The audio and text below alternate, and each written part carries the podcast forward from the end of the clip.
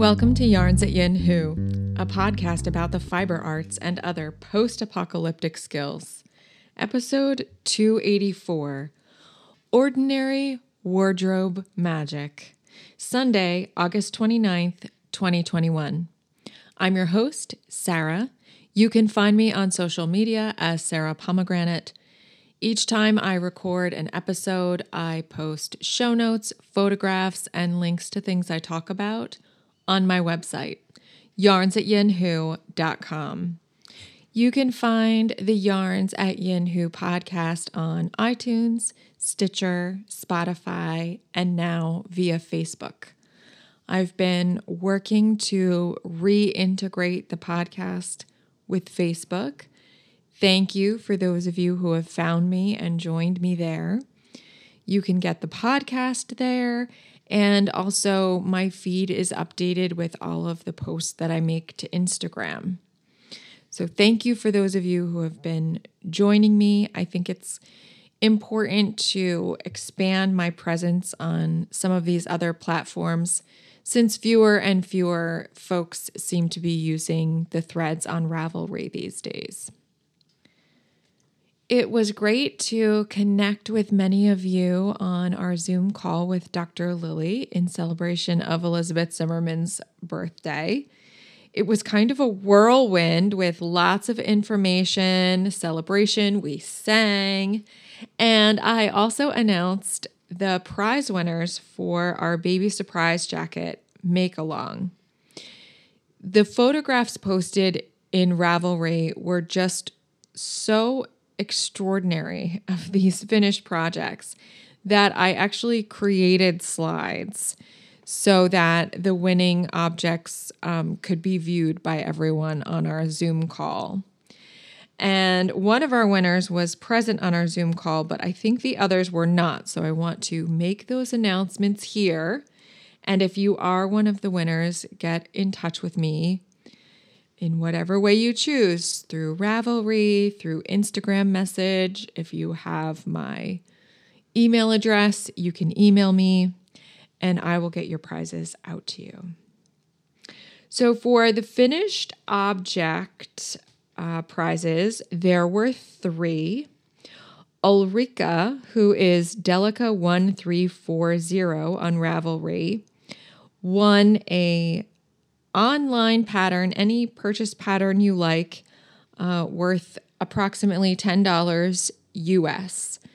So choose what you want, let me know, and I will be happy to purchase that pattern for you. Barbara, who's BLB on Ravelry, won three additions to her knitting library. So I have two books and a magazine that were donations to the podcast. And I would like to send them out to you, Barbara, so that you can put them on your shelf or share them with your knitting friends if you choose. Nancy, who is Northern Flicker on Ravelry and who was present for our Zoom call, won the um, Fiberists fingering weight yarn in rose gold. And I have already sent that out to her, and she has received it and is enjoying it right now. And finally, I chose a chatter prize just because there was a lot of camaraderie and chatter on our thread. And the winner for our chatter prize is Jane, who is Prairie Poet on Ravelry. Jane, you are the winner of a Midnight Mercantile drink cozy with a knitting theme. So send me your mailing address and I will get that out to you. And my plan is to send all prizes um, by mid September if you are in touch with me soon. So, congratulations. Thank you, everyone, for knitting along on our baby surprise jacket. You're very inspiring, and I do hope to get back to my knitting of that project soon. Just sort of, I never used to be the kind of knitter who would let projects languish. And there are a few that are languishing. So it's weighing on me, and I I do plan to get back to those in the cooler months.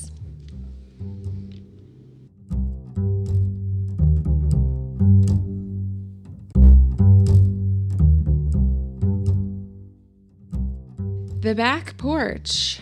I have two finished objects to talk about today one sewn, one knitted, and they're both hats.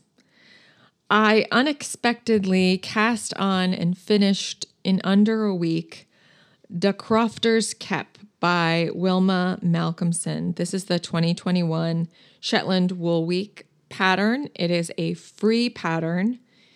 It is beautifully written, easy to follow and there are many, many, there's a, a building number of examples in terms of color selection. So if you haven't knit this beanie yet and you're curious about it, there's lots to look at. Uh, Crofter's cap, as is all of uh, the Shetland Wool Week hat patterns, is very traditional fair isle, uh, meaning lots of colors. I think this has seven colors, um, but only two colors are used at any one time. And the motif repeats are small. So there's very little, if any, carrying of, of yarns that you need to do when you're knitting. Even though it looks very colorful and complicated, it's actually not that difficult to execute, and these hats are ideal for first time color work. I was inspired by uh, Fibertrek Sarah, who was showing some photographs of her cap knit in natural colors. And she had a very dark color as her background color. And I just kept thinking about how striking that was. And even though I really had no business casting on a new project, um, I decided to get out all of my scraps of fingering weight yarn and plan something with a black background and really fiery, vibrant colors coming forward. I love the result. There were some yarns that I had really not been using because they didn't seem to go with anything else. And they just came out beautifully in the motif of this hat. Since my gauge is larger than most and looser than most, my cap is more of a tam shape I could have eliminated some rows, but I wanted to complete the entire design. I probably should have just stayed on the smaller needle for the entire cap, but I did do the corrugated rib uh, on the smaller needle and switch to the larger needle. So this, it's not a beanie. Um, my finished hat is not a beanie. It's more of a tam. It has kind of like a flat drooping top. It's kind of cool though because there's this gorgeous star pattern on the top of the hat, and you can really see that uh, when it's worn like a tam. So I will be enjoying this as soon as the weather gets a bit more crisp. That's Da Crofter's Kep by Wilma Malcolmson. And it's a free pattern available online. It's the 2021 Shetland Wool Week uh, pattern. The other hat I have finished, I've been working on for a little while. This is a bucket style hat that I modified from one of the Alabama Chanin sewing pattern books. For the fabric, I recycled a shirt a knit shirt that Samuel had put aside for goodwill. And I reclaimed all of the very thick black fabric from this shirt and cut out the pattern pieces for the hat from that.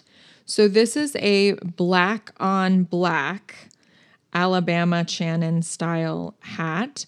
It has the entire hat has two layers there's a crown, and then there's a pretty wide brim. Onto these pieces, I used um, Color Shot uh, fabric paint to apply the fern motif, the same fern motif I used for a dress earlier this spring. And then I sewed the hat together using my sewing machine. But I used several different kinds of hand stitching techniques for the embellishments. I used some beading, I used some different metallic threads, I used couching, and I used the very typical style Alabama Chanin um, stitching and then cutting open the top layer of fabric to reveal the one beneath. This, of course, is more striking when you have differently colored fabric as your bottom layer, but I think it still creates uh, dynamic interest and texture when you have uh, the same color. So I'm really glad to have reclaimed this shirt of Samuel's. It was kind of wearing out, fraying at the cuffs, had developed some holes, and he just wasn't using it anymore. And it it was interesting to salvage that fabric and use it to make something new. And I, I like this hat because I think it's very easy on your hair because it is a knit fabric. I think it will not give frizzies and flyaways the same way um, other fabric or knitted fabric might do. So I'm eager to wear this or maybe keep it in my car for a rainy walk into the building some days. Um, it's really cute. And it's the kind of thing I can keep stitching on. I've done enough stitching right now that I feel like it's done and I'm ready to wear it but there are aspects of the fern motif that I haven't stitched. So I could keep going back and adding to the embellishments of this piece.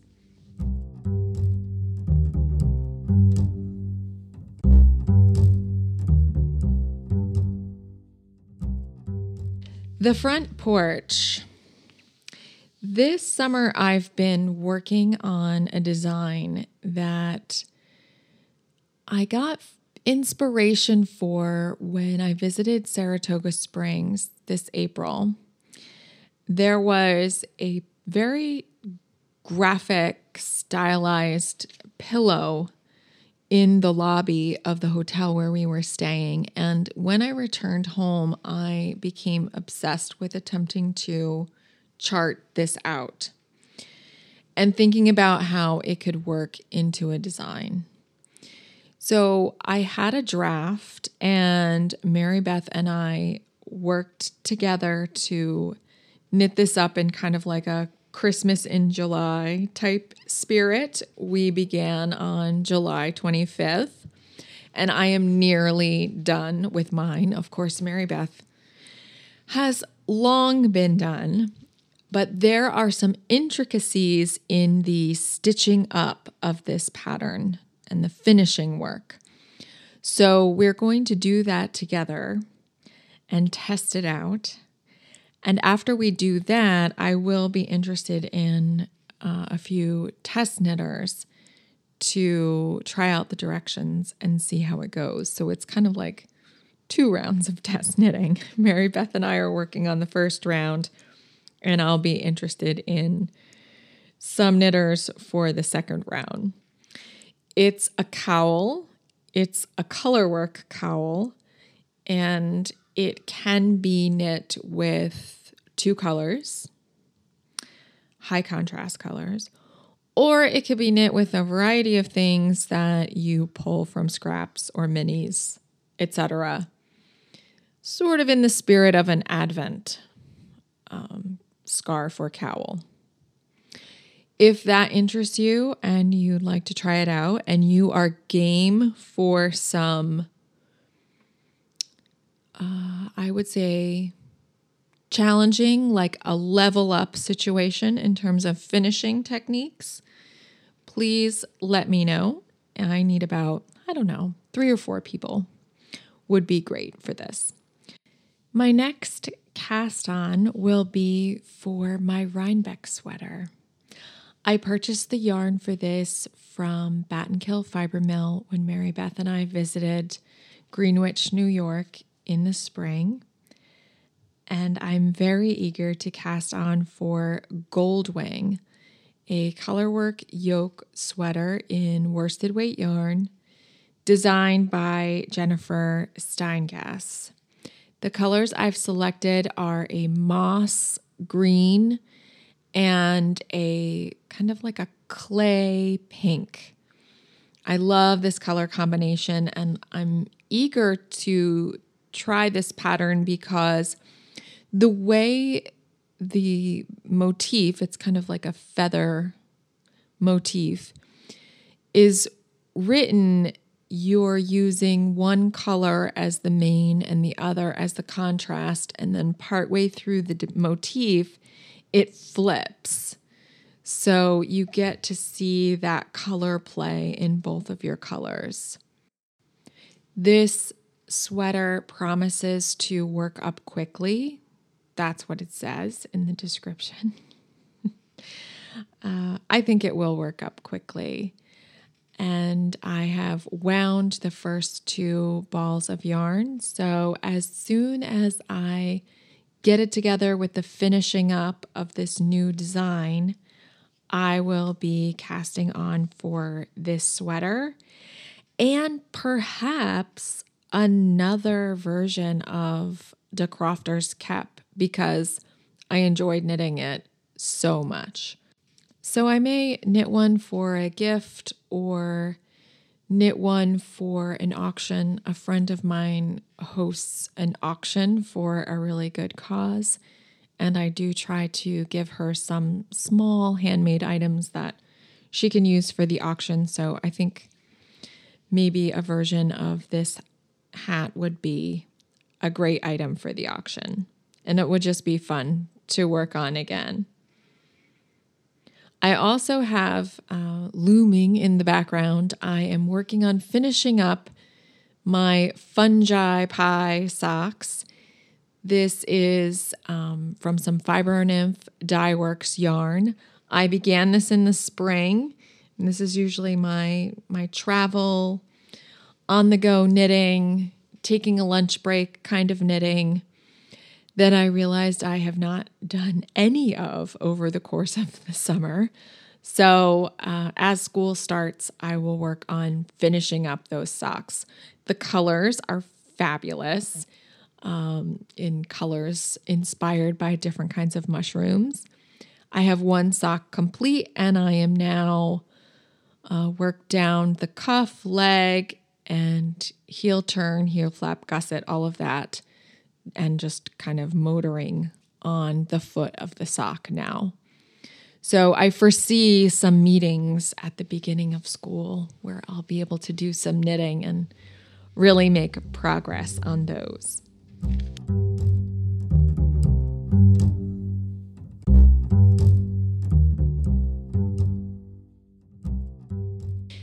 Past week, as I've made preparations for returning to school, I've thought a lot about returning to routine and practices to stay centered and focused and to calm anxiety, of which I have a great deal uh, entering a a school building bursting at the seams, um, which we haven't had for 18 months. And I was thinking about, okay, well, what what are my assets? Where can I turn for comfort and a sense of well-being? And I think what I'm wearing every day has become sort of a, a central point of power and calm and identity for me when I was young, um, as a child, as a young teacher, I always reveled in that back to school shopping and what my new fall wardrobe was going to be. And now, as I've been working toward a mostly handmade wardrobe, I try to focus less on new items and more on what's already in my wardrobe and how I can kind of stretch things out through the seasons, maybe create new looks that I hadn't thought of before by mixing pieces. And also making sure that the things I love to wear are in good shape. And I had noticed over the summer as I was washing things and putting them away that there were a few things irritating me about some pieces and a few places where I noticed uh, a little bit of shoddy workmanship that was coming apart. So I took a few hours this weekend and really worked on mending and repairing some things. And I found it really enjoyable and gratifying. So, I want to tell you about three of the things that I did. I have a series of Amy jumpsuits and Amy jumpsuit hacks that are currently some of my favorite things in my wardrobe. And what I noticed was when I was wearing these that the lining, I'm using um, like an acetate or some sort of nylon synthetic lining. The lining was kind of slipping up and revealing itself in the center front and the center back of these garments. And I was thinking about ways that I could keep that down. So, two things I did were to stitch down the lining by stitching in the ditch of the side seams of the jumpsuit. And then I also stitched down just about an inch or so from the center front and center back, I stitched down in the center seam to keep that lining from poking up. I haven't tried these yet. I haven't worn them since I made the repair, but I think that um, this will go a long way in preventing some of the problem that I've had with that. One issue in using such a, a very different fabric to line the garment and sew the garment is that things stretch and wear at different rates. So that synthetic fabric doesn't really stretch at all. But the linen or the double gauze, some of these other fabrics I use do stretch. And I think that is part of you know what's creating the problem. The reason I've continued to use a synthetic lining with these garments is that I am not um I'm not installing a zip. So with the jumpsuits especially to pull it on, pull it up over my hips, it's really helpful to have a slippery fabric there. I may rethink that um, if I make yet another one. And certainly it's not a concern with the ones that are a dress because the dress I just put on over my head. So that slippery quality isn't quite so essential there. The second thing I fixed was my Highlands wrap dress.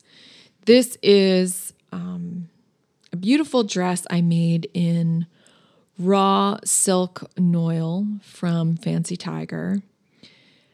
And there's a lot of detail and finishing work around the um, the binding of the garment, and I had very sloppily bound uh, a few different places so that where I had turned it over and pressed and then stitched, I stitched such that it was coming undone. So I very carefully unpicked that part of the top stitching and I um, sort of addressed any fraying that was happening. And then I pressed it and then I stitched it down again so that it's a lot more secure and the binding and the interfacing aren't popping out.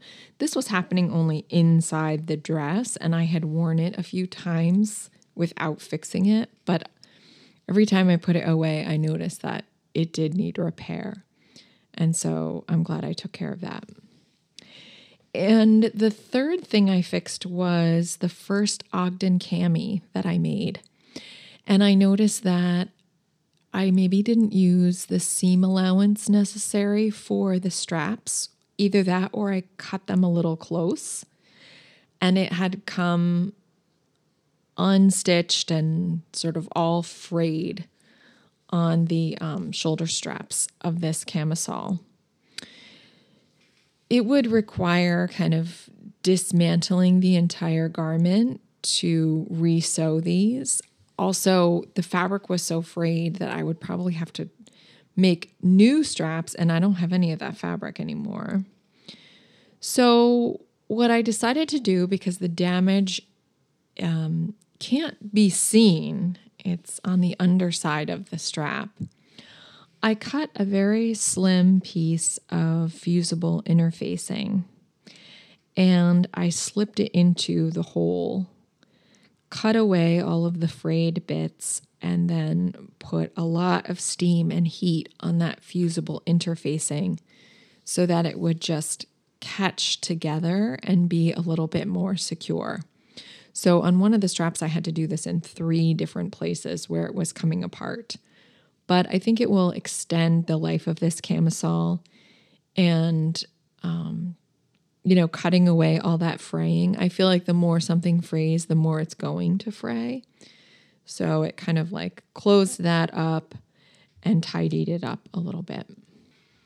And then after all that, I took quite a few pieces out of my wardrobe and did some ironing so that I would have garments ready for back to school without thinking about that or attending to that in the morning before work. And thinking of ways to streamline my morning routine and eliminate a lot of decision making has proven really helpful to me in the past.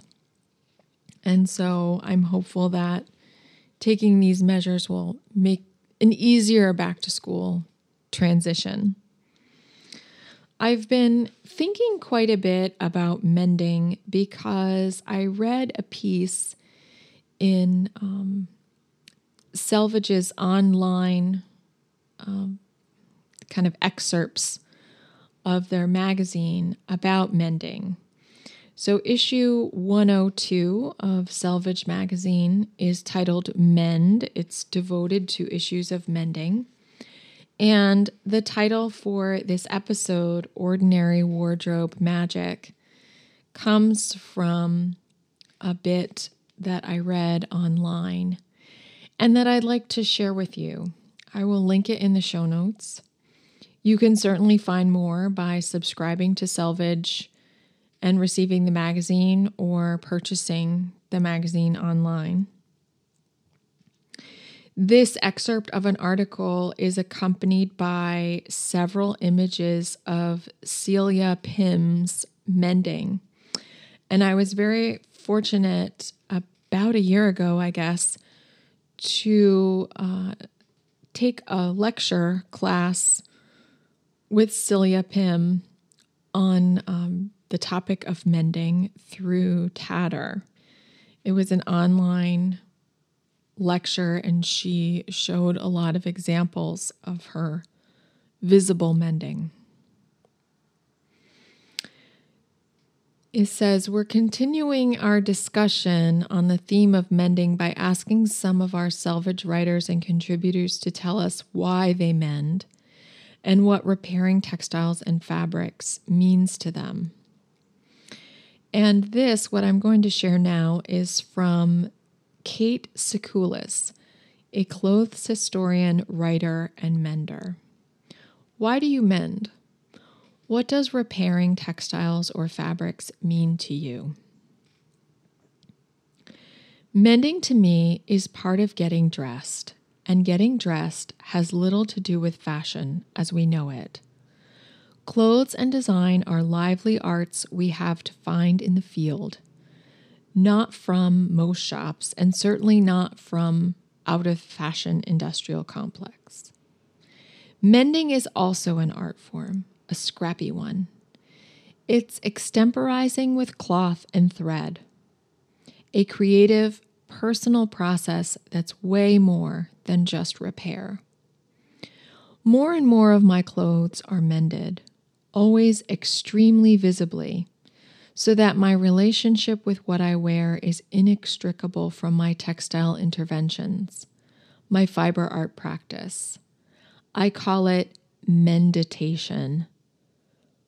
It's good for the soul. And actually, I believe that clothes have little souls. They interact materially with their wearer and absorb life force over the years. We take this ordinary wardrobe magic for granted. The lucky socks, the results dress, the inexplicably favorite old t shirt. But it should be honored. And that's what a loving bout of mending does.